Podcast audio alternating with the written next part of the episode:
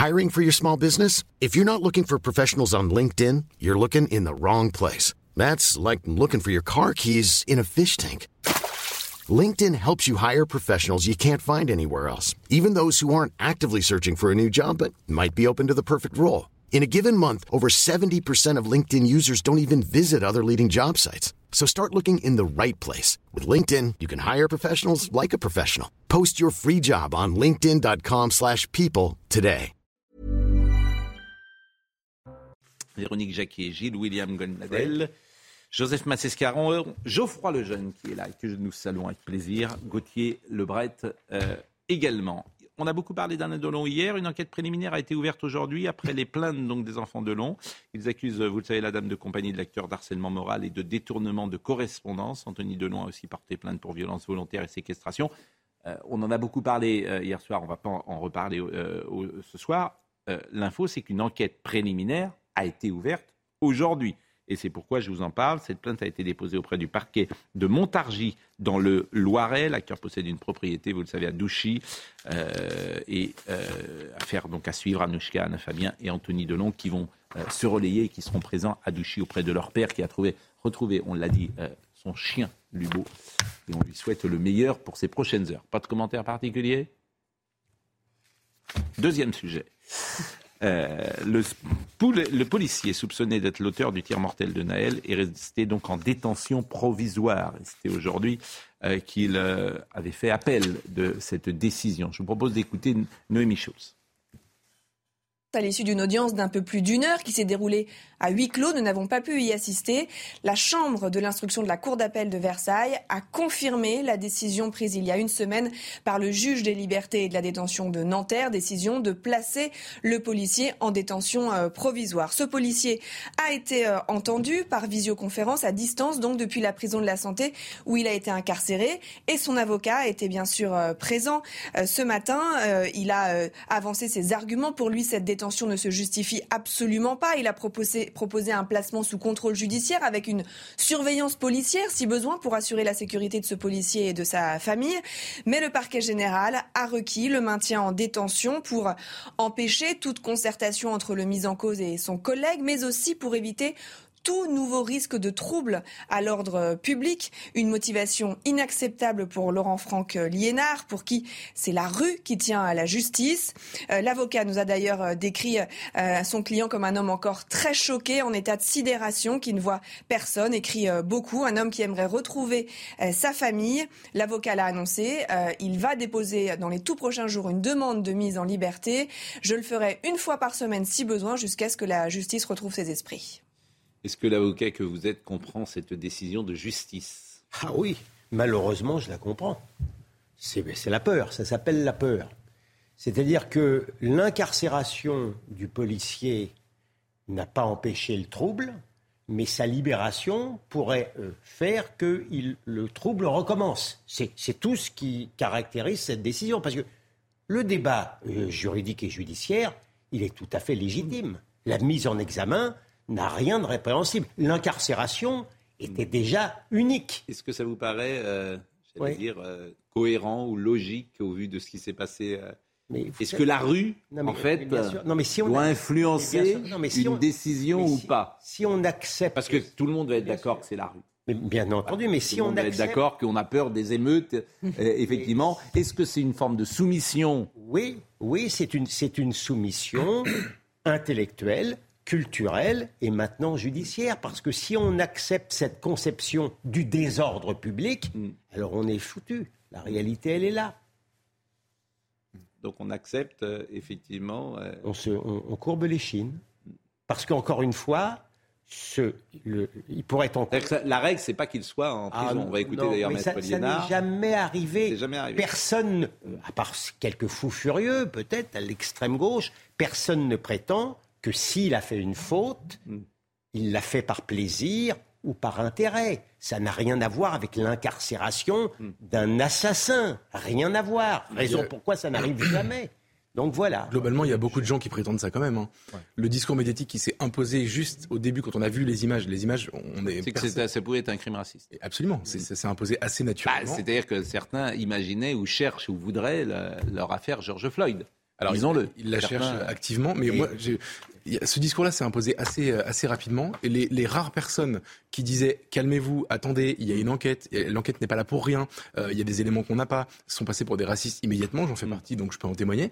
Euh, pas toi, je, William, évidemment. Non, mais et, je suis pas d'accord avec toi. Et, ah bah, ça s'est imposé au sein de la presse dite progressiste. C'est ce, ce, dont je parle. L'opinion publique, non. ça ne... ah bah non mais à quoi D'accord, il y a eu un, grand écart comme, comme jamais, mais, mais dans la presse progressiste, mais c'est la presse qui fait, qui fait l'opinion, hein, ça, ça va marcher. imposé très mais dans le monde, de, de pardon, euh, dans le monde d'il y a encore mm. deux jours, on spécule chaque jour que Dieu fait sur telle, telle victime peut-être de la police. Absolument, absolument. Mais par contre, il y, y, y a, une femme qui, à Saint-Étienne, le 7 avril, euh, Barbara Brun a été, Barbara Blanc, pardon, a été tuée par un Algérien euh, hmm. irrégulier. On n'en parle pas. On n'en parle pas, Pascal Pro. Moi, je voudrais ajouter un élément au dossier. C'est juste que euh, dans les affaires qui ont été abondamment commentées sur le plan médiatique, euh, je prends par exemple l'affaire Adama qui a donné naissance au comité Adama, euh, ou alors euh, l'affaire par exemple du producteur de musique qui s'appelait Michel Zecler. Mm. À chaque fois qu'il y a une enquête, à chaque fois, alors que c'est commenté unanimement comme des crimes racistes mm. ou comme euh, des choses délibérées de la part de la police, à chaque fois l'enquête bon. conclut. Et il y a des Bouna. Et il y a des Bouna. Que, le, que la, la, presse s'est trompée, que les policiers n'étaient pas. Sûr, bien sûr, mais, mais on parlera tout à l'heure d'un papier que je recommande à chacun de Pierre Brochant euh, dans euh, Le Figaro, qui effectivement a bien compris euh, et analyse bien le phénomène que pour faire taire un adversaire, tu lui dis vous êtes raciste. Mm. Mais et que ça clôt le débat. Mais ça prend pas dans et que les gens sont comment? Ça ne prend pas dans l'opinion publique. Oui. Vous voyez tous les sondages, 70% des Français qui veulent l'armée, l'état oui, mais l'opinion publique, l'excuse de minorité, la cagnotte, tout ça ne marche pas. L'opinion, c'est pas le problème.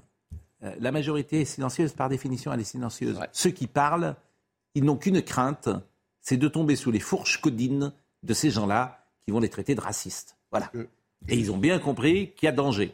Et danger de mort sociale, écrit Pierre Brochant. Et il n'a pas tort. Il n'y a pas que le danger de la mort sociale. Il n'y a pas que la peur intellectuelle, il y a aussi la peur physique. Mmh. Parce que quand vous voyez dans une publication, Oisebdo, oui, que, pardonnez-moi, que le nom du policier de famille est donné, que son adresse est donnée, donc que sa famille se trouve immédiatement menacée. Ben, je pense que les juges pensent à ça aussi. Parce que non, on n'encourt pas simplement, euh, on n'encourt pas simplement le, fait d'être pointé intellectuellement et mhm. d'être dénoncé à la public. Non, attendez, physiquement, mais Gérald Darmanin a souligné Oisebdo. C'est quoi Oisebdo Ça s'appelle un journal. C'est un, journal. En bon et, un journal local. C'est sidérant d'ailleurs. et je sais que Gérald Darmanin a. Oui, mais M. Darmanin, il a, très, a fait le boulot. M. Darmanin a fait le boulot. Mais simplement, Mme Abdul Malak, qui est comme ministre de la Communication, qui se réveille le dimanche et qui ne voit pas le JDD, qui ne veut plus lire le JDD, peut-être qu'elle va lire Oisebdo. Oui, mais bon, c'est deux poids, deux mesures. on l'a fait ah toute la saison, on l'a traversé. Vous ne changerez pas ces gens-là. Vous ne les changerez pas. mais on peut en parler. oui, bien sûr, mais vous ne les changerez pas. Alors, Maître Liénard, présumé innocent, c'est ce qu'il dit de son euh, client, le policier, euh, qui euh, a tué Naël. Donc, tant qu'on n'a pas statué là-dessus et tant qu'il n'a pas été jugé par un juge ou par un tribunal ou par une cour d'assises, mon client est présumé innocent. Il a le droit à la liberté parce que c'est le principe. L'exception à ce principe, c'est le contrôle judiciaire. Si euh, il y a un risque euh, d'évasion, s'il y a un risque de collusion, un risque de concertation, euh, la loi prévoit pas mal de, situations. Dans ces cas-là, c'est le contrôle judiciaire. Et si le contrôle judiciaire ne suffit pas, c'est la détention provisoire. Mais la détention provisoire doit rester exceptionnelle, puisque l'individu est présumé innocent. Ce qui me choque, c'est que ici, nous avons la détention provisoire pour une personne qui n'est pas un délinquant, qui n'est pas un malfaiteur, qui n'est pas un trafiquant de drogue, il va pas partir au Guatemala. Il a euh, l'ensemble de sa vie familiale, euh, de sa vie amicale qui est en France. Mhm. Euh, c'est un homme qui est établi socialement, qui a un casier judiciaire vierge et qui, au-delà de ça, est dépositaire de l'autorité publique et a consacré sa vie à faire respecter la loi. Bon, autre passage que je voulais vous faire écouter, S'il si, sort, il faudra le protéger. Je vais hein. dire que je partage oui. de Gilles William. on achète la paix sociale. De ce qui me paraît extrêmement grave dans le signal qui est donné, dans le signal de soumission qui est donné, c'est que ces derniers jours, il y a quand même beaucoup de policiers qui sont menacés qui sont suivis jusque chez eux. Certains d'ailleurs se sont fait sacrément tabasser à Marseille. Mmh. Et c'est le seul gage de confiance qu'on leur donne. On en a déjà parlé sur ce plateau. Il y a 10 800 policiers qui ont démissionné en 2022, 15 000 gendarmes. Je pense qu'il va y avoir une hémorragie dans les mois qui viennent. On va écouter de nouveau Maître Liénard qui trouvait évidemment que c'est choquant ce qui se passe pour son client c'est très choquant de prendre cet individu et de le traiter comme un délinquant qui voudrait euh, faire pression sur les victimes ou des choses comme ça et de le mettre en détention. au final, et tout le monde le sait, on le met en détention pour éteindre l'incendie social. Alors non seulement ça n'a pas empêché la nuit les nuits d'émeute, mais le pic de violence, c'est le jour où on a mis mon client en détention. Mhm. Euh, c'est le 29, euh, le 29 juin. il a été placé en détention à 17h, à 20h, l'ensemble de la France brûlait. ça montre le défaut de corrélation entre la réponse, cette réponse judiciaire de mettre une personne en prison et euh, les émeutes auxquelles on assiste. Ça, n'est pas du tout corrélé et il va falloir quand même que la justice l'entende. Bon, il y a une famille évidemment qui est euh, dans la peine et dans le deuil, et c'est la famille de Naël, et il ne faut jamais euh, l'oublier. Mais il y a ce policier qui est abasourdi par la situation. Et puis le syndicat de la magistrature doit être content. Pourquoi vous dites ça? D'après vous? Je ne sais pas, je vous pose la question. Bah, C'est-à-dire qu'il a publié des communiqués particulièrement euh, agressif vis-à-vis de la police et des policiers. Donc il ne faut pas être très grand clair pour penser que le mm. syndicat de la magistrature est content. Euh, c'est comme, si, comme si, en fait, le, double assassinat atroce en juin 2016 euh, à Magnanville, ça ne de, de, de, policiers, ça ne s'était mm. jamais, jamais passé. On a zappé. Mm. C'est-à-dire cet élément qui aurait dû frapper l'imaginaire collectif, ça a complètement été effacé. Mais euh, on a proposé, hier j'ai parlé du fameux lycée qui a été débaptisé par Mme Pécresse. Bon. Euh, on a proposé le nom d'Arnaud Beltrame à Mme Pécresse. Elle n'a pas entendu ce nom. Elle aurait pu euh, effectivement nommer, parce qu'elle en a le pouvoir. Elle a le pouvoir de nommer le nom d'un lycée. Elle a préféré Rosa Parks. Bon, bah, enfin, il a quand même débaptisé Angela Davis. Mais c'est quand même un bout du On en a parlé hier. Oui, mais comme on en a parlé. On en a parlé hier. Oui, mais, pour le coup, comme l'a dit. Chacun, chacun a son avis. Si c'est le vôtre, ce n'est pas le mien. Non, mais j'aurais préféré Arnaud Beltrame. Moi aussi. Mais, voilà. je trouve que c'eût été plus français, sans doute comme signe envoyé. Maintenant, chacun euh, choisit en. Eugénie Bastier l'a très bien formulé, très justement à mon sens. C'est euh, c'est la même, de toute façon, les deux noms vont dans le même sens de l'américanisation. Bien sûr, elle l'a très bien dit, bien sûr. Et ça fait réagir jusque dans le propre camp de Mme Pécresse. Hein. Beaucoup de gens, et beaucoup de gens euh, l'ont appelé pour lui dire c'est pas possible. C'est pas possible. Et je pense que, en fait, ces signes qui sont envoyés par les républicains, c'est toujours la même chose. L'électorat ne suit pas. Si tu demandes à l'électorat républicain si tu lui donnes le choix entre Beltrame et Rosa Parks, il choisira Arnaud Pour votre information. C'est tout. Pour votre C'est tout. C'est ça. Moi, je trouve que les gens, les LR, ne représentent pas leurs électeurs. Donc, euh, ils, ne le représentent plus. Ils ont fait une conférence de presse tout à l'heure euh, à droite, toutes les questions Avec, je, vous répète, cette affaire qui est, on peut considérer que c'est dérisoire, que c'est un détail. Non, ça fait sens sur l'état d'esprit de ces gens-là. Ils sont contaminés. D'accord je termine. Oui, c'est un peu long, mais allez-y. Non, c'est pour reprendre l'expression. C'est pour reprendre votre hein, expression. Ils sont contaminés par le gauchisme culturel depuis 40 ans, même à droite. Donc qu'ils ne s'étonnent pas d'être là où ils sont. Alors, à vous. Pour votre information, sachez que sur une radio de service public, ce matin, ils ont interviewé des professeurs et des euh, élèves extrêmement colérés, tous. Hein. Ils n'en ont pas trouvé un euh, parce que pour le dommage qu'on a fait à Angela Davis. Voilà, c'est une petite consolation. On termine avec euh, M. Liénard qui parle euh, de ce policier dans sa cellule qui est abasourdi. Il est abasourdi en fait, euh, ça le dépasse complètement. Vous savez, c'est un homme, un bon père de famille, un homme qui a euh, combattu pour la France, mais qui n'avait jamais tiré sur quelqu'un. Il n'a jamais utilisé une arme de sa vie. Il était militaire. Hein. Il était militaire. Il a été déployé en Afghanistan. Il a eu la chance de ne pas avoir tiré. il ne sait pas ce que c'est. En fait, il n'est pas rentré dans la police pour ça. En revanche, il portait une arme. Il savait que ça pouvait arriver Bien sûr. Et, et ce jour-là, il a été contraint d'utiliser cette arme. Mais c'est un terrible moment de solitude, vous savez, pour quelqu'un qui déjà se retrouve avec une arme à la main euh, sur la voie publique, c'est quelque chose de euh, d'assez effrayant, mmh. mais de devoir tirer sur quelqu'un, c'est terriblement euh, terriblement effrayant. Alors il écrit, il reste combatif quand même, il reste combatif quand même parce que il, il sait qu'il est entouré, il sait qu'il est soutenu. Euh, nous lui avons passé les centaines de messages de soutien euh, que nous recevons. Euh, nous, recevons tous les jours au cabinet des lettres de gens qui nous envoient un chèque de 30 euros, un livre, des chocolats, des gâteaux. les gens, ils envoient ce qu'ils peuvent pour l'aider et surtout des messages de soutien. Ils disent qu'ils sont avec lui. Il y a un député du Rassemblement national qui a tenté hier d'aller rencontrer le policier auteur du tir contre Naël. Il est incarcéré à la prison de la santé. Il est euh, gardé dans un quartier évidemment euh, sous haute protection. Il peut croiser, il est à l'isolement comme on dit, il peut croiser personne. Il est euh, incarcéré juste à côté de Franck Elongabé, l'islamiste qui a tué euh, Yvan Colonna. C'est le droit hein, des députés de visiter comme ça les prisons sans prévenir personne. Les députés de la France Insoumise avaient essayé de faire pareil, souvenez-vous, le soir des premières émeutes mmh. au commissariat de Nanterre. Mais vous ne pouvez pas entrer, sauf exception, en contact avec les gardés à vue ou avec les détenus. Il a tenté de ce, député du Rassemblement national de rencontrer le policier. Bah, d'aller voir les conditions d'incarcération. Bah, s'ils ont pas le droit Et c'est le ministère de l'Intérieur. Ils ont pas le droit. Je comprends pas. Non, mais pour voir les conditions d'incarcération, il faut rentrer dans la cellule. Non, pas d'un bah, ils peuvent pas, ils peuvent pas entrer en contact avec, donc ils peuvent entrer dans une cellule mais vide. Ils peuvent pas entrer en contact avec euh, les euh, détenus. C'est la règle, sauf exception. Euh, et c'est remonté jusqu'au ministère de l'Intérieur et c'est le ministère de l'Intérieur qui a dit non, ils n'entrent pas en contact avec le policier. Sandrine Rousseau, qu'a-t-elle dit? Effectivement, ça peut toujours surprendre ce qu'elle dit.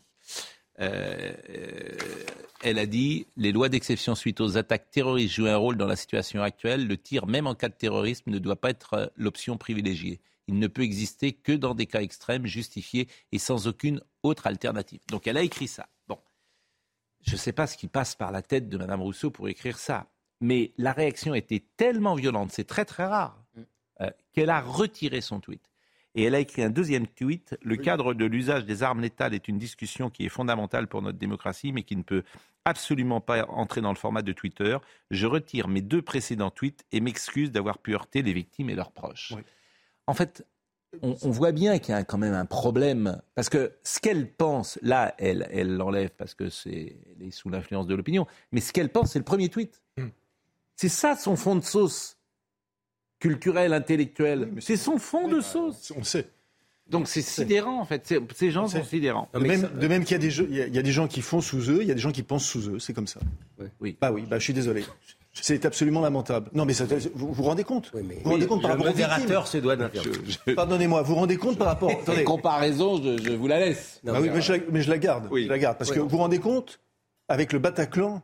Non, mais pardon. Mais le Bataclan, si les, si les, les, policiers ne s'étaient pas intervenus, le massacre aurait été complet. Non, mais, l'obscénité. Non, mais on est dans l'absurdité la plus totale. Non, on n'est pas dans l'absurdité, on est dans l'obscénité. Oui, on est permanence. on est dans l'obscénité en permanence. Pas la défendre. Et, elle retire, elle retire deux tweets. C'est dommage qu'elle se retire pas de Twitter en entier. Je ne veux pas la défendre, mais lorsqu'elle explique, par exemple, que finalement, le, derrière le pillage, il y a la misère, etc vous avez vu une grande levée de boucliers à l'extrême gauche, dans les journaux comme Le Monde, etc., contre, contre cette forme de pensée. Donc elle se croit à la fin tout, tout permis, Madame Rousseau. Euh, c'est tout. Il y a le fait qu'elle tweete aussi plus vite que son ombre et que finalement, euh, il y a peut-être des choses qu'il faudrait qu'elle arrête de ah, dire face à ça. Non, non, bon, non mais c'est Moi, je trouve que c'est un peu qu'il y ait une pensée. Mais, mais juste un détail. Ah, mais il y a une pensée. Il y a une pensée. Il y en a une. C'est la sienne.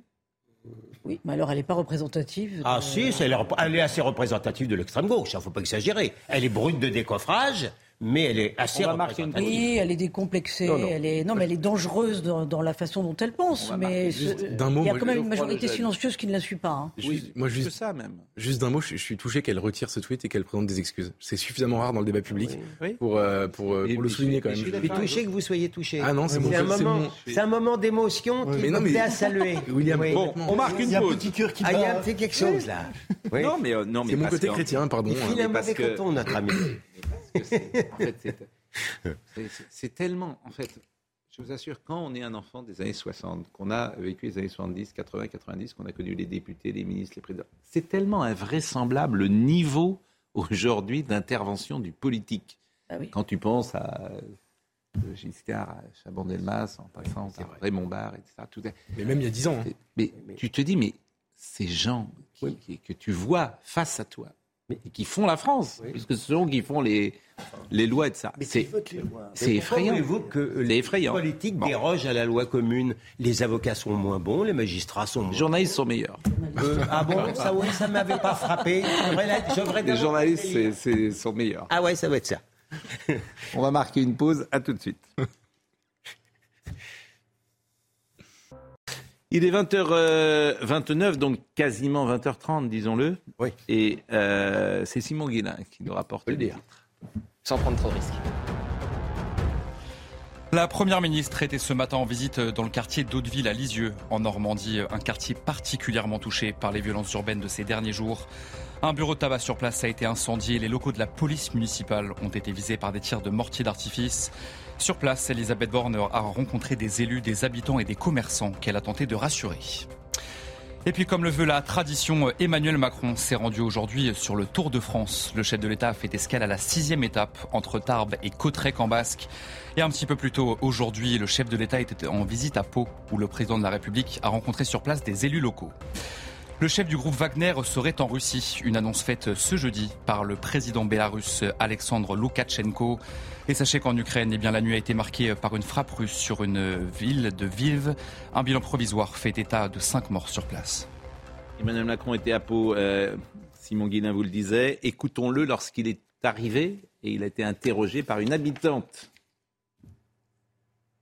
en quoi ça vous aide, Monsieur le Président, on continue, rencontrer des élus vous en On continue de travailler, j'en ai vu beaucoup, j'ai vu les maires, je vais continuer. Quoi de, de, Mais nous avons tous vécu un moment important dans la vie de la nation, donc on va continuer de travailler. D'abord, la première réponse, c'est l'ordre, le calme, c'est euh, la concorde, et ensuite, c'est de travailler sur les causes profondes de ce qui est advenu.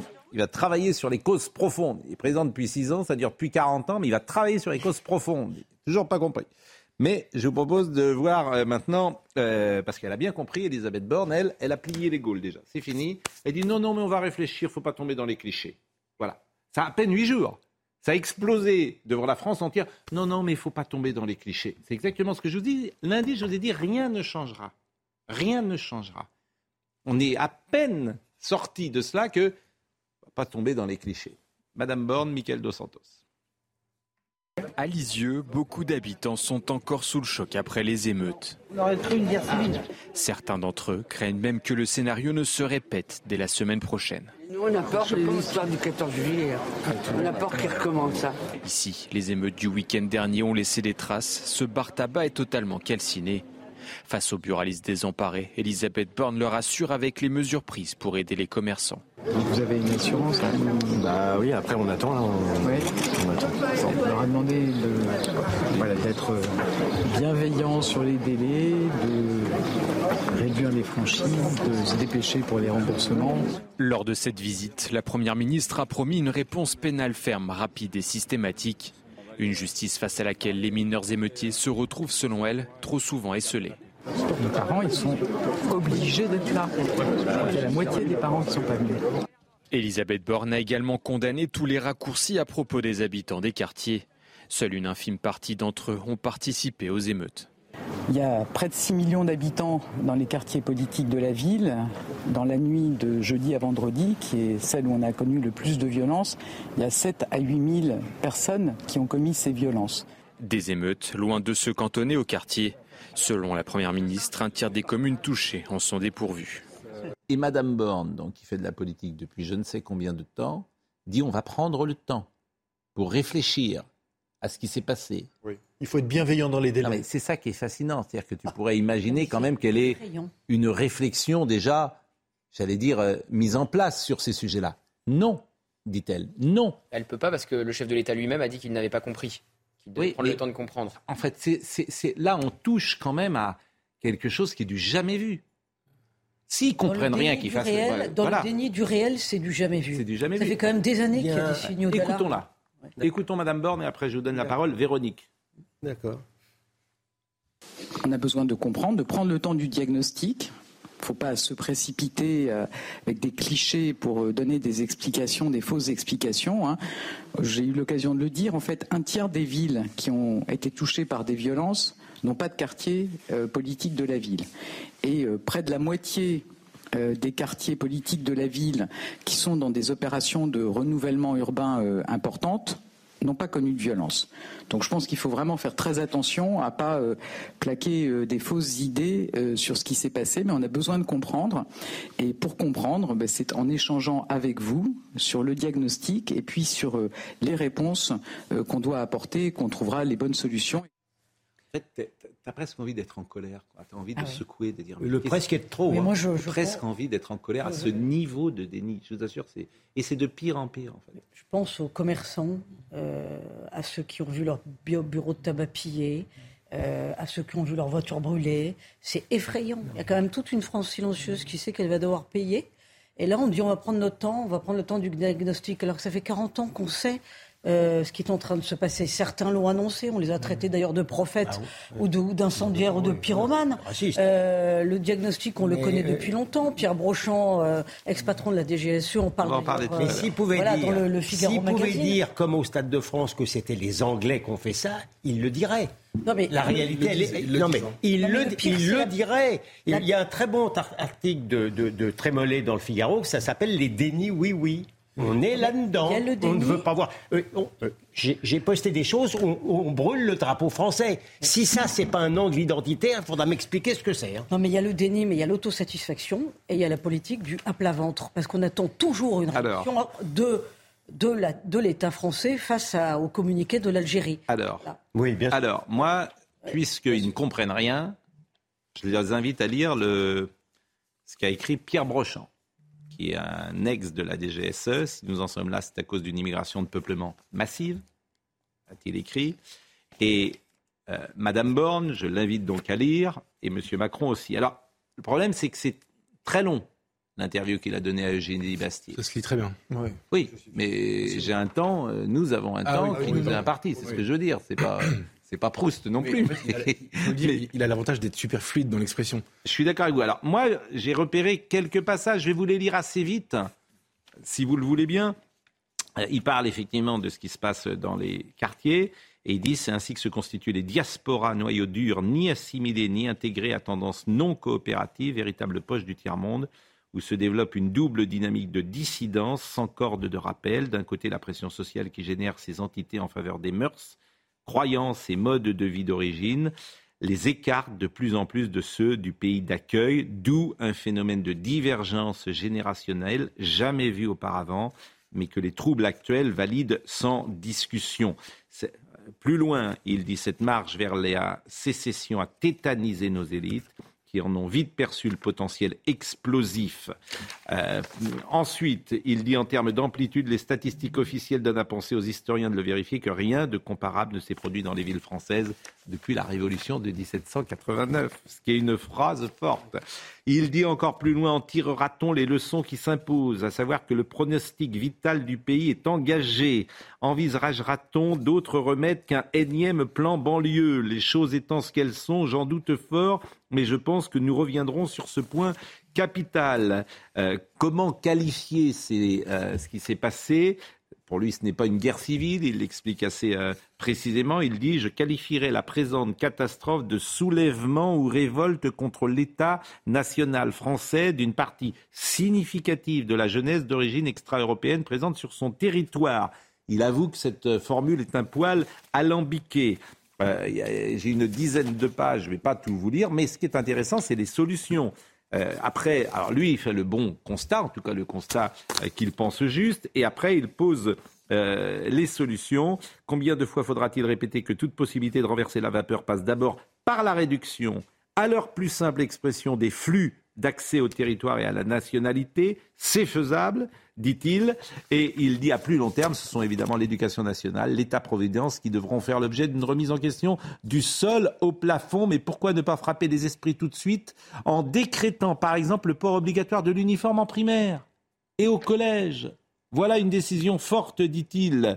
Bon, euh, punir la récidive par des peines exceptionnelles, bien sûr, euh, il le dit euh, aussi. Et puis, il y a une partie vraiment très intéressante, très touchante et même terrible, c'est comment nous sommes perçus à l'étranger. Ayant commencé ma carrière sous le général de Gaulle, je peux comparer ce que fut notre réputation et ce qu'elle est devenue l'abîme donne le vertige. Et puis, euh, ben, euh, voilà, en Algérie ou au Mali, d'où viennent nombre de familles de jeunes révoltés, les tenants du régime rient sous cap du bon tour joué à l'ex-colonisateur, tandis qu'évidemment, en Hongrie ou à Budapest, on dit, ben, on voit que c'est un laboratoire ce qui se passe chez vous. Nous, on n'en veut surtout pas, donc immigration zéro. C'est un papier. Je ne dis pas qu'il a raison.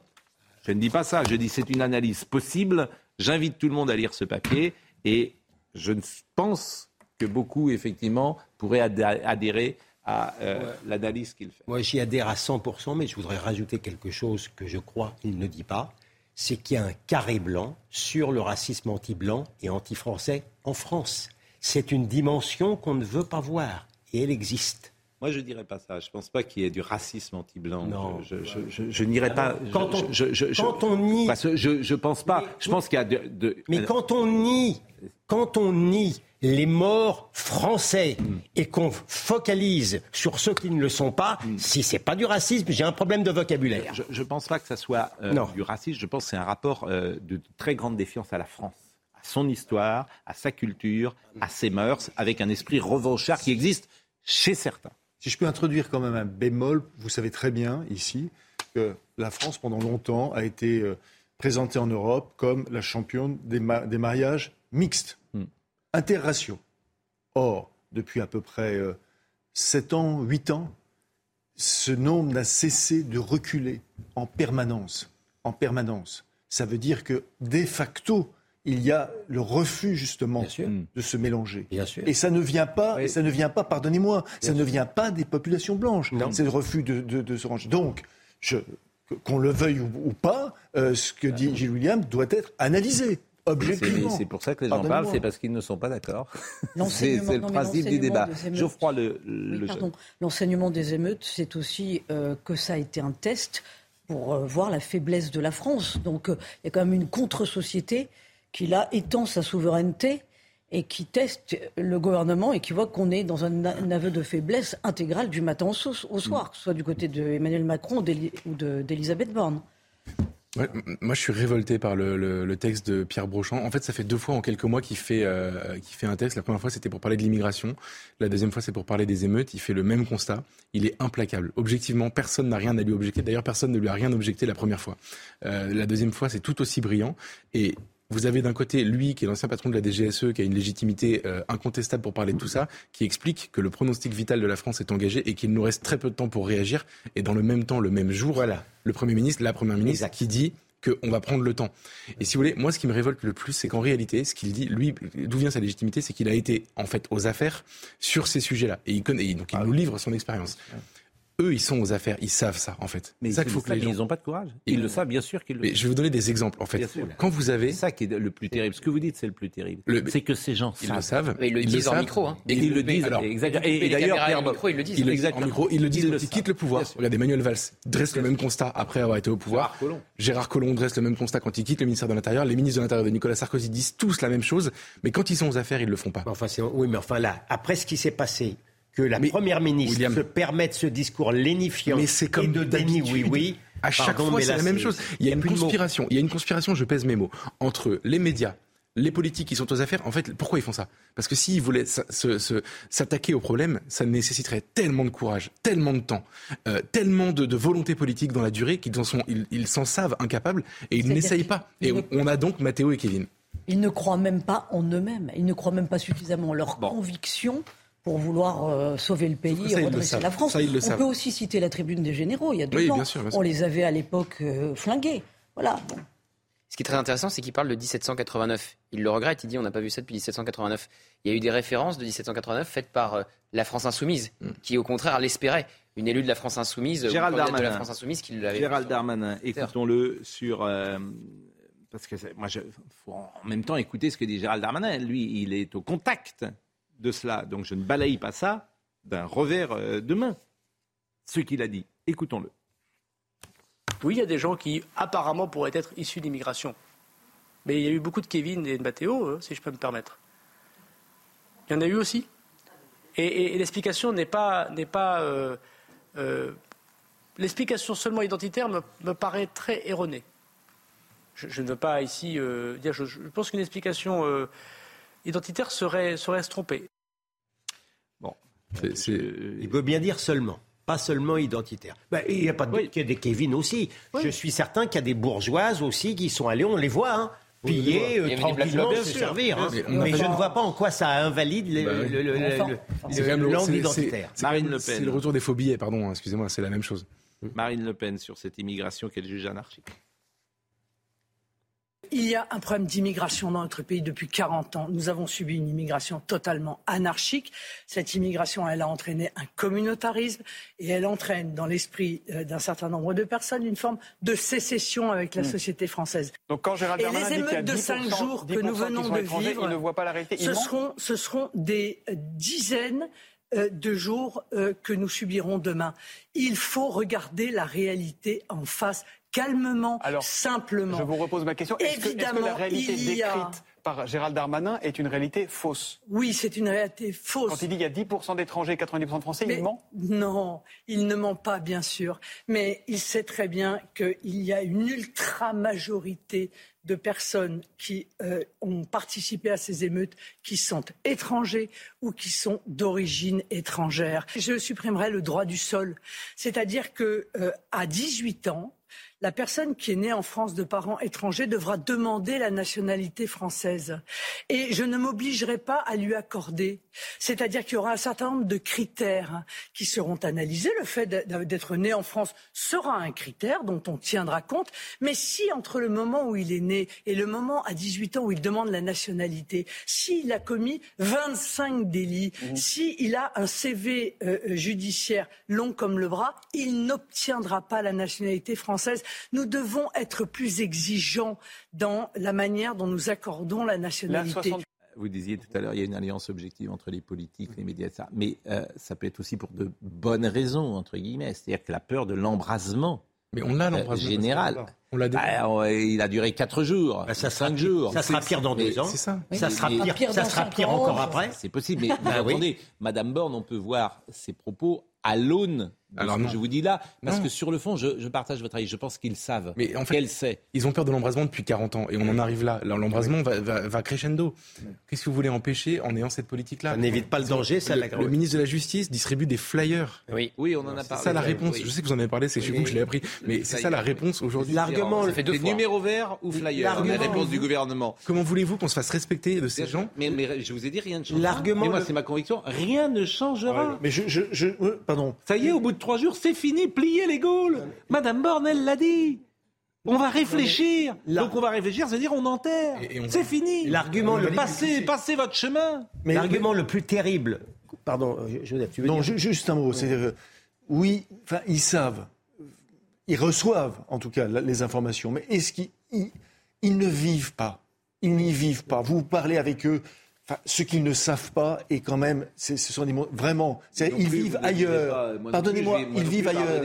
Ils vivent ailleurs. Alors attendez, pardonnez-moi, Pascal Pro. Ça, on peut le faire à nous tous. Non, Pascal Pro. Dans une... Pascal Pro. Alors vous tombez mal parce que moi, je peux vous parler et de Trappe, et de Nez, et de Sarcelles en détail. Vraiment. Et je peux vous parler, par exemple, du fait qu'aujourd'hui, euh, le, le, nombre de mariages qui sont, qui sont prononcés, d'accord, et qui ne sont pas prononcés en mairie, qui sont prononcés par, par l'imam, et qu'ensuite après les gens divorcent, et, et les personnes qui divorcent, le, le, comment s'appelle, le, le, juge, ce sera l'imam qui va revenir en lui disant toi t'as ça, toi t'as ça. On est déjà dans une société parallèle, déjà. Mais l'argument, vous le dites aux politiques, vous le dites aux politiques qui vous regardent comme ça.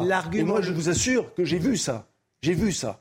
Donc, franchement, euh, je peux vous donner des dizaines d'exemples, des dizaines d'exemples. Et je vais même aller plus loin. J'ai même donné des exemples. Je me suis rendu compte qu'Éric Zemmour ne, les savait même pas. Parce que lui aussi, il habitait ailleurs.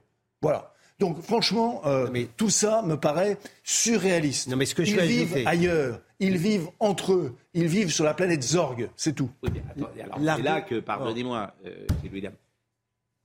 Attendez, oui. Écoutons, écoutons-nous, c'est intéressant ce que dit euh, Joseph Massescaron. Euh, le il qui est généralisant, forcément, je le retire. C'est-à-dire qu'une partie euh, de, parce qu'il y a plein de gens que je croise ici euh, qui euh, travaillent à, Canal. Qui Vous avez raison, les socialisations, les socialisations et qui sont d'origine, les socialisations, sont petits enfants ou qui sont petits enfants ou, enfants de, l'immigration et qui ne sont pas. On parlait, on parlait des politiques, nous parlions des politiques et l'immense majorité. Gilles William qui réclame la parole, il n'a pas parlé depuis deux minutes, donc c'est difficile. 45 secondes. L'argument le plus, le plus stupide et le plus terrible contre l'immigration, c'est le fait de dire que, bon, il y a 10% d'étrangers, mais les autres sont français. C'est la preuve la plus cruelle de l'échec de l'intégration, parce qu'on sait très bien qu'ils sont issus de l'immigration, quelquefois première, deuxième, troisième génération, ils se sentent toujours pas français, et j'ajoute que ils, ceux-là, et j'ajoute qu'ils détestent la France. Oui, mais alors, pardon, c'est plus compliqué. Ils se sont sentis français.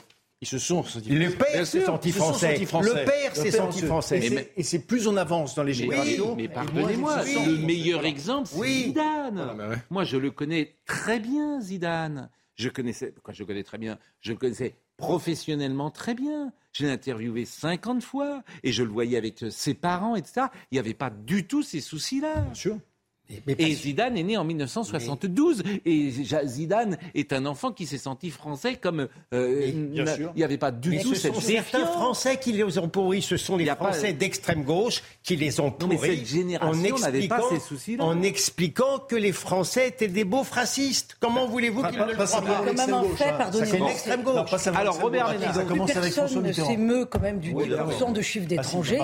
C'est énorme en soi, pardonnez-moi. Maintenant, ça passe comme une lettre à la poste, ce que dit le, ministre de l'Intérieur. Donc je trouve que c'est énorme ce chiffre de 10%. C'est 400 plus, Plus, des, migrants étaient contents parce qu'il n'y avait pas trop de migrants. Mais enfin, même euh, les migrants qui s'y mettent, c'est on peut dire que c'est pas tout à fait normal. Enfin, je, sais pas. je pense qu'il faut pas être que dans le quantitatif, c'est-à-dire le qualitatif et la haine qui s'est exprimée. Terrible. Ça aussi, c'est un Bien sûr. Ah, vous avez parfaitement Bien sûr. Robert Ménard, écoutons-le sur ce sujet. La question, elle n'est pas là. Elle n'est pas de savoir si le type il est français ou pas français. Euh, sur les 90% autres, il y en a combien qui sont d'origine immigrée? C'est aussi il la dit question. Il y avait des Kevin, euh, mais bien sûr qu'il y en a. Mais il a raison s'il dit que ça ne se réduit pas à une question d'immigration, mais c'est beaucoup une question d'immigration. Moi, je me fiche de savoir si quelqu'un est français ou pas français. La seule question, c'est oui ou non, il aime la France. Oui ou non, il se sent français.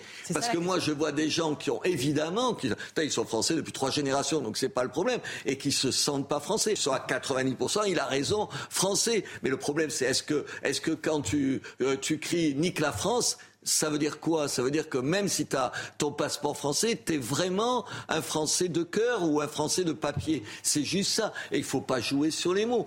C'est vrai qu'il y a un rapport de défiance, de rancœur, de ressentiment sur la France d'une partie de ces jeunes gens. Euh, un message qui va peut-être vous faire plaisir, qui vient de Noirmoutier, d'une jeune femme qui s'appelle Sylvie, qui dit euh, Gilles Williams, si un jour il est célibataire, je te jure, je partage ma vie entre Tel Aviv et Noirmoutier. Ah bah ça me fait plaisir. Tel Aviv, elle veut aller ah, Tel Aviv et Noirmoutier. c'est ce qu'elle dit. Ça me fait plaisir. C'est ce qu'elle dit. Donc voilà. Euh, donc voilà. Faut pas mieux dire. Euh, Gérard Larcher. Euh, Gérard entre parenthèses, il a dit exactement comme moi, hein, Robert, Robert oui. Ménard. Oui, bah, oui. Non, bah, je veux dire, si, mais si vous n'appelez pas ça le racisme, oui, mais, vous, vous, vous, réfutez le mot. Non, mais quand on déteste une, un pays et des gens, ça s'appelle comment? Oui, c'est possible, mais euh, je, je, le comment dire, euh, je le vois différemment que vous. Je pense qu'effectivement, c'est une haine anti-française. Euh, c'est pas euh, anti-occidentale. et alors, et, c'est possible, mais où ça vient d'après vous? Mais mais je le vois pas en termes de couleur. Mais parfois, ça s'exprime. Ah, voilà. Mais euh, peut-être est-ce que je, je, je, me trompe. Ah, bah, en général, les Occidentaux sont blancs, mais. Oui. Non, c'est pas ça. Mais j'ai parlé des mariages interraciaux. C'est quand même une réalité. Ouais. Euh... Bon. Parfois, je lis tellement de messages avec quelqu'un qui me dit le problème, c'est. Chacun a son explication. Il y a quelqu'un qui me dit le problème, c'est l'installation des paraboles dans les cités. Bon, qui ont empêché euh, l'intégration. Oui, je crois plus du tout ça. Ça fut vrai à un certain moment. à une contre-société. Hein. Bon, euh, écoutez Gérard Larcher. Gérard Larcher, il a une élimination. Alors tout d'un coup, les LR, euh, là, ils à droite toutes, à droite toutes. Ils se réveillent, les LR. Euh, je veux dire, ils sont, ils vont, ils, vont pouvoir s'allier avec Eric Zemmour bientôt. Parce fut, il fut un temps, Gérard Larcher, quand vous aviez déjeuné avec Marion Maréchal, vous étiez puni, hein Oui. Bah, maintenant, Manuel Valls s'échange avec Marion Maréchal. Donc Non, non, mais c'est sidérant. Mais, mais ça, ça va durer 15 jours. Ça va durer 15 jours. Et puis au maintenant, bout ils de sont pour 15 le jours- retour de la double peine. Ils font des tracts, la prison et l'avion. Le problème, c'est que c'est eux qui ont supprimé la double peine. Bon, C'est écoutons Gérard dernier- Larcher, le président du Sénat. C'est le dernier coup de l'archer, dirait Conan Doyle. Il le fallait. Il faut se méfier du syndrome Stade de France, Euh, c'est-à-dire euh, de ne pas regarder la vérité en face. Il ne s'agit pas de tout amalgamer. Il y a sûrement des Kevin et des Mathéo. Mais poser la question au maire de la LR Rose, dans une commune qui a plus de 40% de sa population, euh, qui est issue euh, soit de l'immigration, soit directement de l'immigration, il faut regarder les choses en face, se dire la vérité. Il ne faut pas que les politiques disent autre chose que ce que les Français voient. Si nous voulons renouer avec la confiance, il ne s'agit pas de nourrir je ne sais quel amalgame ou je ne sais quelle haine.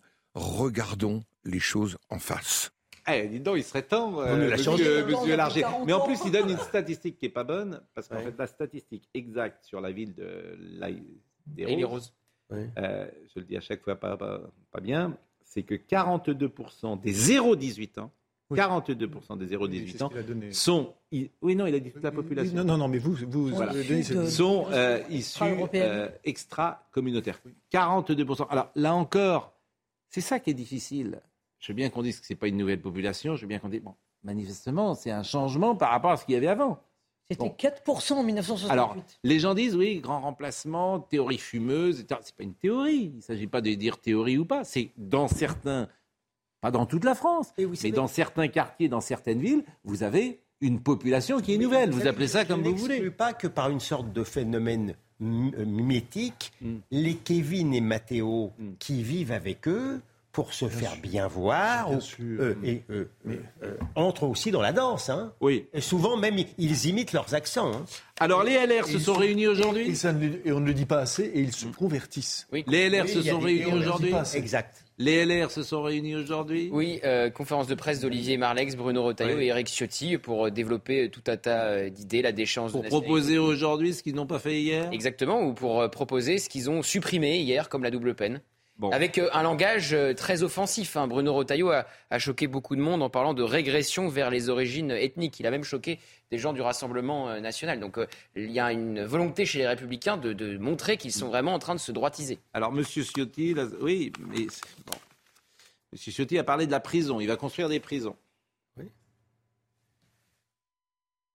Nous proposerons dans nos textes l'accroissement et la diversification de notre capacité carcérale avec un objectif de 80 000 places de prison à l'horizon 2027. Nous devons aussi quasiment doubler le nombre de nos centres éducatifs fermés. Cela nous permettra de connaître enfin une véritable application des peines et notamment des courtes peines de prison que l'on a inopportunément supprimées.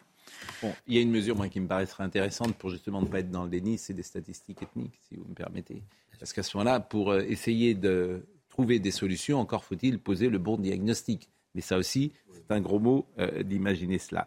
Le maire de Béziers. La, la- la première fois que j'ai publié dans le Figaro, ça devait être en 95, une tribune de Michel Tribala sur euh, la- les statistiques ethniques. Mais alors, j'ai eu.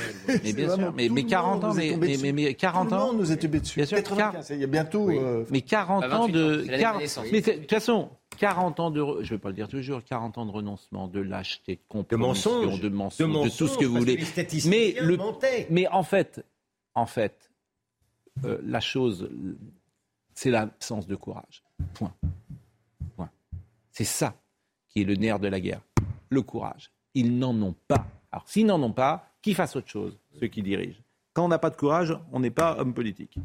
Euh, le maire de Béziers, Robert Ménard, refuse de marier un Algérien défavorablement connu des services de police. Cet homme est en situation illégale en France et sous le coup d'une obligation de quitter le territoire français au QTS. Ça aussi, c'est une histoire absolument mais invraisemblable. C'est la France d'aujourd'hui. C'est- je veux dire, Si vous voulez un exemple de ce qu'est la France, et lui, il est courageux pour le coup. Et le procureur euh, l'oblige à le marier. Mais, mais bien sûr, mais c'est la. France. Si on voulait un- euh, prendre un exemple du fonctionnement de la France, tu vas être obligé de marier quelqu'un qui est en situation de QTF. Mais notez bien. On veut- Le peut l'écouter? Non mais. Oui, s'il le faut. Ah, c'est lui ce qui est important quand même, plus que ce que vous dites. Chaque fois qu'on a un soupçon, pas moi, tous les maires, un soupçon de mariage blanc, vous savez, on fait remplir un questionnaire au, celui qui sera le mari et la femme, et on l'amène au, procureur, au substitut du procureur. Je l'ai fait comme d'habitude. Et là, il me dit non, il n'y a pas assez de preuves. Je ne me prononce pas sur ça. Pour que ce soit un mariage blanc. Pour que ce soit un mariage blanc, il y a des doutes, donc vous mariez. Je lui dis, et l'OQTF, ah, il me dit, les droits de l'homme font que le mariage, le respect de votre vie privée, le droit de vous marier. Convention européenne des droits de l'homme. Vous pouvez pas. Vous oblige à le marier. attendez. Donc vous allez le marier? Mais bien sûr que non. Mais enfin, attendez, à un moment donné, madame, il y a le droit, il y a les droits de l'homme, il y a, en plus c'est ma, vie, les droits de l'homme. Alors tu vas pas me faire un, coup là-dessus. Enfin, attendez, c'est le bon sens. Ce type est en situation irrégulière. Ce garçon est en situation irrégulière on veut, si on a, on, a, on a délivré une obligation de quitter le territoire, c'est qu'on veut le foutre dehors.